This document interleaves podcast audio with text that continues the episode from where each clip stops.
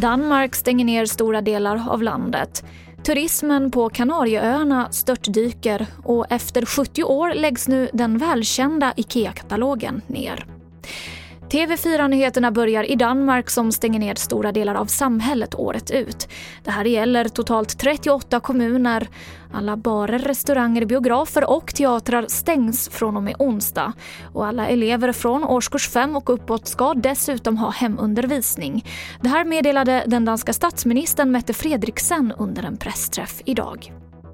Så till Göteborg där alla grundskolor stänger tidigare innan jul för att minska smittspridningen.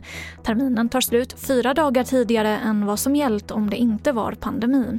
Det här rapporterar Göteborgs-Posten. Svenskarnas favoritresmål så här års är Kanarieöarna som har stora ekonomiska problem just nu. Coronapandemin har fått turismen att störtdyka och arbetslösheten är hög. Vår reporter Maria J Holmgren rapporterar därifrån. Det är många som tvingats stänga igen sina verksamheter här på Gran Canaria när turisterna uteblivit. Totalt är arbetslösheten på öarna uppe i omkring 25 procent och då är huvuddelen av dem inom turistnäringen som är livsnerven på Kanarieöarna. This building is empty. That building is empty. It's a drama. And if the tourism doesn't increase?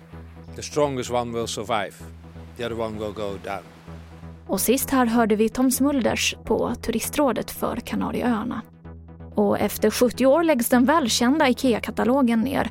Möbeljätten uppger att beslutet är en direkt konsekvens av att konsumenternas vanor blivit allt mer digitala. År 2016 slog katalogen rekord när den trycktes upp och delades ut i över 200 miljoner exemplar. Och det var det senaste från TV4 Nyheterna. Jag heter Emily Olsson.